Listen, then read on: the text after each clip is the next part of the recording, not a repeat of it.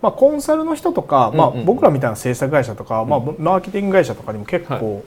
多いはい。なって最近ちょっと見てて思うのが、うんそれをやってる人とやれない人のあのまあこれねうちの社社内でもそれが起こっててそれをやってる人はやってるスタッフはやっぱ継続的に高い収益を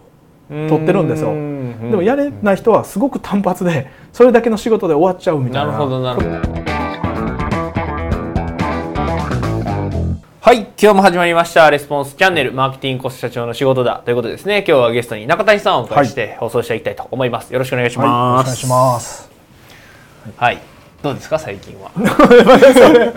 毎回この最近どうですか？最近どうですか？それさ1週間に1回撮ってたらいいけど、はい。4本撮りの時きついよね。最近どうですか？シリーズはこのコロナ、まあ、結構開けてきまして今収録時が何ですか？なんか東京アラートが2回目出るかみたいな。あそう。神奈川アラートでしたっあそんなけ状態になってるんですか今？なんかわかんないですけどなんか、ね、騒いでるみ GoTo トラベルが、まあ、これ放送してる時にはもうどうなってるのかわかんないですけどど GoTo ど。トラベルがこう今東京やめとく？みたいな。マジで？な話の時に収録しますということでへえ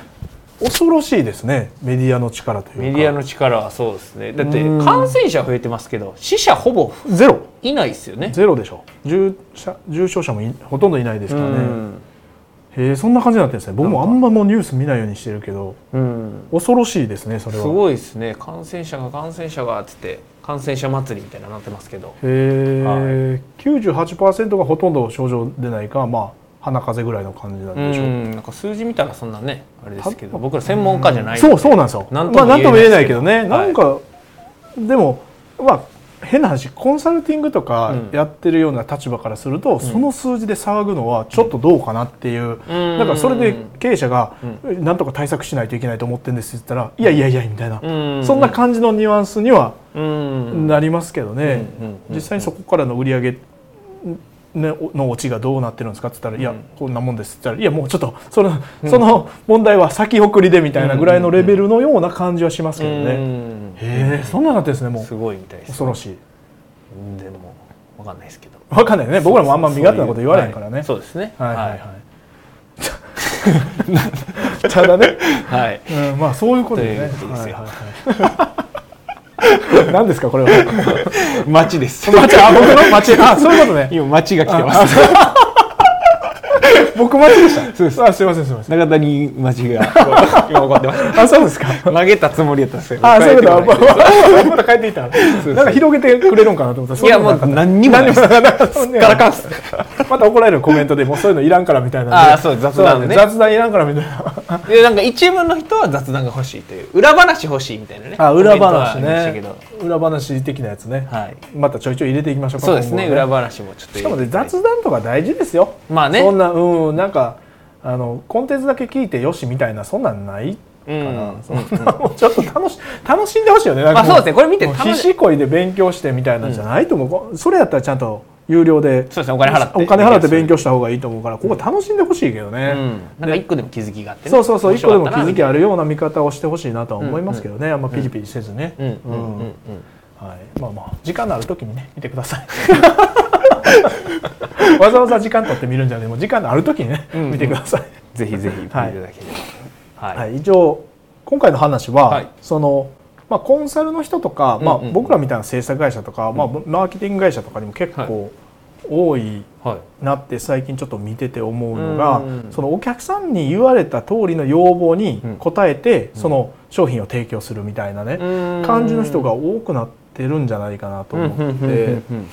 まあ、例えばあの僕らもよく言われるんですよ。ホームページを作ってくださいって、まあ、制作業者な会社なんでうん。当然言われるんですけど、うん。そのホームページ作りたいんですよね。ってじゃあどんなホームページ作りますかっていう話の流れでバーって言っちゃう人いるんですよ。うん。ホームページ作りたいって言ったから、はい。じゃあどんなホームページを作りたいんですか、うん。からこうすぐホームページの話に入って、うん。じゃあどんなホームページのコンテンツにしてとかうん。やっていくんですけど、うんうん。そもそもなんでホームページ作りたかったかっていう話とかをあんまヒアリングしないんですよね。うん。なんでホームページ作りたいんですかって言ったら、いやそれはもう集客安定させたいうん。と思ってんねんって、うん。新規の集客の安定って。だ新規の集客安定するってことが達成できれば別にホームページじゃなくてもいいってことですか、うんっていうことでそれは別にホームページじゃなくてもいいよと、うんうん。うん。ほんだら別の施策もできるだろうし、例えばあの一時的な売り上げを上げたいのか、その長期的に売り上げを上げたいのかっていうことでも変わるし、一時的な売り上げを上げたいんだったら既存顧客にアプローチすればいいしみたいな話になってくるじゃないですか、それもなんかホームページ作りたいんですけどって言われたら、あじゃあどんなホームページみたいなんで、なんかちょっと違うような、まあそれはホームページ制作業者さんやから当然そうやんって言われたら違うかも、そうかもしれないですけど僕ら結構断ること多いんですよね。まあ、ホームページを作りたいって言って、はい、話聞いてみてそれ今じゃなくてよくないですかみたいな、なんかもうちょっとこういうのを固めてから、うん、ホームページを作るっていうほんまに作りたいと思ったら作るっていうことでもいいんじゃないですかみたいな話されると確かにそうだよねみたいな話を。する人お客さんほとんどなんですよ。だからなんか SEO をやりたい。じゃあ SEO の見積もり。いくらですみたいな、はい、いやちょっと待ってくれと、うんうん、SEO はなぜやりたいのかっていうところになかなかあの走っていかへんなと思って。でこの前ねたまたまうちが通販業者さんから通販のやってる会社さんから顧客リサーチをして、有料顧客とか離脱顧客をリサーチしてビジネスモデルを変えるっていう仕事を受けたんですよ。はい。はい、でそれがあの結構なフィーで年間いくらみたいな感じで言われたんですよね。ですごくそのリサーチに対する価値を感じてくれたお客さんだったんですけどその中であのまず現状確認したいからっつって、5つぐらいブランドあるんですよ。はい、このブランド長にいろいろヒアリングしてたんですよね。で悩みをヒアリングしたりとか今の現状問題点とかこれからやっていこう課題とか、その課題を解決していくような方法手法って何か考えてるかみたいないろいろやってたんですよ。はい、だから一人の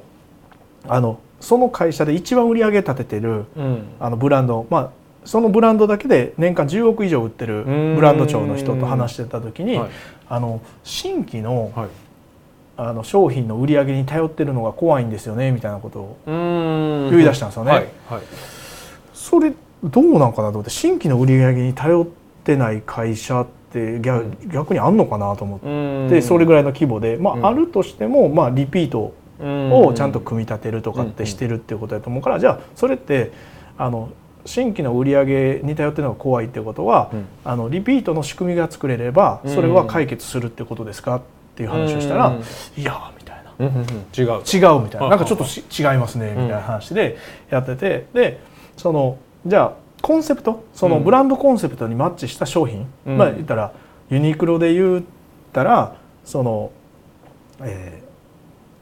ー、ヒートテックみたいな、はいはいはい、ユニクロといえばヒートテックみたいなのあるじゃないですか、そういうのがまだできてないから、うん、そういうのを開発していきたいっていうことですかねみたいな話をしたら、うん、いやちょそれもちょっと違うんですよね、みたいな。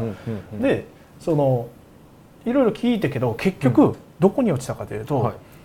あの新規の売り上げに頼ってるのが怖いって言われていろいろヒアリングして結果ね、はい、モール依存してることが問題やっていうことに行き着いたんですよ。そんなとこ行き着きます？モール依存っていうのはあれですよね。そのテナントさんに入ってるとかそうそう。楽天とかヤフーとか、そういう ZOZO とかそういうとこの売り上げが95%ぐらいですよ、やっぱそう。で自社サイトの売り上げが5%ぐらいですよね。なかなかやばいですね。そう。でもね、はいはい。それを、うん、新規の売り上げにあの新商品の売り上げに依存してるっていうのが怖いっていうところからこれ掘り下げなかったら、うん、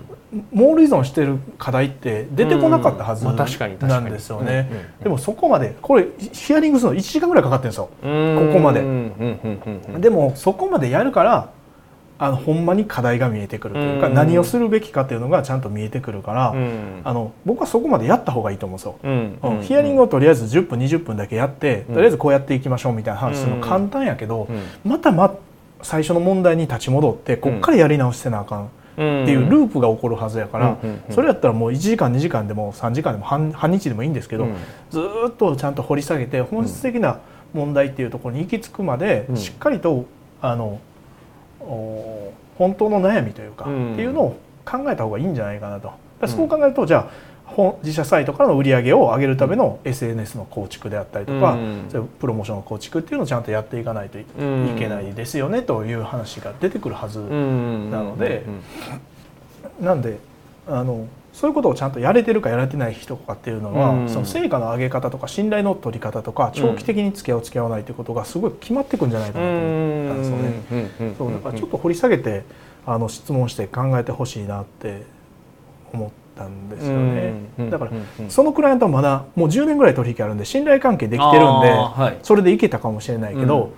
あの信頼関係ないとこにはそれなかなか難しい時もあるんで、うん、相手が求めてる時、まあ、いわゆるウォンツを言ってくるわけですよ、うん、広告展開したいんですけど、はい、いい広告ないですかねみたいな話したら、うん、まあ、いろいろ掘り下げて聞くけど、まあ、広告したいって頭を変えるのは信頼関係ない時結構難しいんで、とりあえずウォンツを答えてあげるっていう、そこに答えてあげて、次に本質的な必要なことヒアリングして、絶対これやった方がいいよねと、まあ、リピート客をあの囲い込むようなパネル作りっていうのをやった方がいいよねっていう時はまずその広告作りでこういうことをまず第一弾としてやりましょうと。でその次にこういうことをやっていけばもっとこの広告のレバレージが効くんでこういうこともやりましょうみたいな感じで第1フェーズと第2フェーズに分けてそのリサーチした求められてることの答えっていうのを作って提案してあげればすごくそのいいんじゃないかなと思ったんですよね。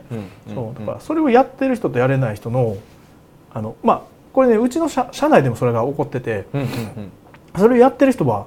やってるスタッフはやっぱ継続的に高い収益を取ってるんですよ。でもやれない人はすごく単発でそれだけの仕事で終わっちゃうみたいなことが起こってたからあのまあそれはいろんな塾生さんとかその制作会社の人と喋っててもそれはすごいあのやっぱ感じることなんで。意識してやられたらどうかなって思ってたんですよね。そうそう。でホームページ作りたいんですけどって言われてホームページ作った方がいいに決まってるじゃないですか、あのどんなタイミングでもね。でもまずリソースが決まってるから中小企業なんて特に大手みたいにバカバカお金出てくるわけじゃないから、まず優先順位として何が一番効果的なのかっていうのをちゃんと聞いてあげる。で相手が本当に望んでるものは何かっていうのを、あの考えた方がいいんじゃないかなって。うんうんうんうん思いますけどね。確かに確かに。そうですね。これやってほしいって言ってそれをやるっていうのが手足みたいな感じで、ね、あそうそうそう。そうおっしゃる通りで、うんうん、あの手足扱いされるぞ。だからなんかこう呼びつけられて、あれやっといてくれみたいな、はい、予算なんぼとか30万、うん、で30万でこれやっといてねみたいな、ああと頼んどくわなみたいな、ほんまに手足として使われちゃうから、もう下手したらあの来る途中にあのサンドイッチとジュース買うといてくれってまあそのノリとなんか一緒、ね、そうそうそう言われかねないから、やっぱりせっかくその皆さんここマーケティングとかねライティング学んでる人、ビジネスモデル設計学んでる人ほとんどなんで、うん、そういう扱いを受けないようにちゃんとヒアリングした上でプロとしての提案とかプロセスを、あのお話しされる方が価値は上がるんじゃないかなって感じしますよね。なるほどなるほど。じゃあこれ見ていただいてる方が、まあ、もしその、まあ、受注を受けるじゃないですけど、まあ、お客さんから相談を受けて例えばホームページやりたいですだったりとか,、広告やりたいですってなった時に、まあ、もしそのこれ見ていただいてるコンサルタントの方だったりとか、まあ、ウェブ制作の方が受け依頼を受けた場合っていうのはどういうふうにこう対応していくと、まあ、いいというかファーストステップというかどのようなプロセスでやっていくといいのか、まあ、プロとしての事実をちゃんと伝えるっていう繰り返しでいいと思うんですよね。今そのホームページ作ってもいいですけど今ここで200万投資するんだったらこっちで100万投資した方が効果は僕はあると思うんですけどどう思います？ってそしたら「いや中谷さんそれやったら中谷さんとこ仕事ならないじゃないですか」いや全然構わないですと」うん。それで設けていただいてまた僕のとこに依頼が必要であればまた言ってくれたらいいんでっていうことの繰り返しでいいと思うんですよね。でそれを「やったホームページ作りたい」って言って200万受注やみたいな感じでやっちゃうとそれでなんかいまいち俺が思ってたもともと求めてたものと、うん、成果が違うなと思った時に、はい、その時信用を失うじゃないですか。確かにそう。だからそこあのもったいないけどね。僕もその、うん、ほんまやりたいんですよ、うん、あのホームページ作りたいやりましょうみたいなやりたいんですけどはい、あの逆にそれじゃなくてリリースしてあげるというかねこうした方がいいと思いますよって言ってあげることによって信用を一つ勝ち取っててそのお客さんやっぱね2年後とかに帰ってくるんですよ。そう。中田さんあれ言ってくれてたやつそろそろできそうなんですけどあのタイミング的にどう思われますかみたいなまたヒアリングしてあこれやったらいけるかもしれないですねって言って GO できたりとかするんですよね。であの時に断られて1年2年経ってて GO って言われてるもんやからそれやったら OK だよねっていう感じでもっと進めやすくなると思うしだから事実として自分があのちゃんと伝えれることをね伝えればいいんじゃないかなと思いますけど、それが間違ってたりとかする時もあるけど、それはまあ自分のスキルとか経験の問題値だけであって、その時の自分のベストパフォーマンスというか、あのを出せればそれの繰り返しでいいんじゃないかなと思いますね。だから僕みたいに細く長くやるにはいいんじゃないですかそういうやり方が。分かんないけど。なるほどなるほど。そうそうそうそう、うんうん、僕にはすごいそのスタイルが合ってるというか。ダメなものは難しそうであれば難しいですねと、過去の経験上これやって失敗した人もいるからちょっとやめといた方がいいですよなのか、いやこれは可能性相当高いですね。っつってこう、でもまあもう一個こういうやり方ありますけどこっちの方がどういいと思いますけどどうですか、みたいなんでホームページの別のホームページの受注を取るとかでもいいと思いますし、なんかそういうふうにあのできれば面白いのかなという感じがしますよね。なるほど、ありがとうございます。はい、じゃ今日のテーマをまとめていただくと、まとめるとやっぱりそのお客さんが求めているもの、その言語化された商品をそのまま受け取るんじゃなくて、うん、実際にその商品を使ってどういうことをやりたいのかっていう、うん、本当に求めているものっていうのをヒアリングできたら、うん、そのもちろん、えー、信用も上がりますし、あいつに相談したら情報整理されるっていうことも、すごい価値として感じてもらえると思うし逆にそれをやり続けることによってコンサルタントとして、うん、あの入っていくこともできるだろうから、それをやり続けると。でその嘘をつかずにその自分のその精一杯の本当の事実っていうのを繰り返し相手に伝えるっていうことをやり続ければ、うん、あのどんどん信用って積み重なっていくと思うんでそういうやり方をした方が細く長くまあ長くねビジネス展開できるんじゃないかなと思うんでぜひねやってほしいなと思います、ね、なるほど、ね、ありがとうございます、はい、まあ、これ見ていただいている方も、まあ、今日の話を参考にしていただいてですね、はい、言われてすぐ作るんじゃなくて、まあ、なんでですかっていうので背景聞いてその人がやりたいことをやってあげると、はい、いうことですね。はい、はい、ありがとうございます、ではですね本日のレスポンスチャンネル以上で終了となります。最後までご覧いただいてありがとうございました最後までご覧いただいてありがとうございます。いいね、チャンネル登録をよろしくお願いいたします。レスポンスチャンネルでは今、質問を受け付けております。コロナに関することやビジネス、マーケティングのことなど、あなたの質問をレスポンスチャンネルでお答えさせていただきます。質問は概要欄からお願いいたします。あなたの質問お待ちしております。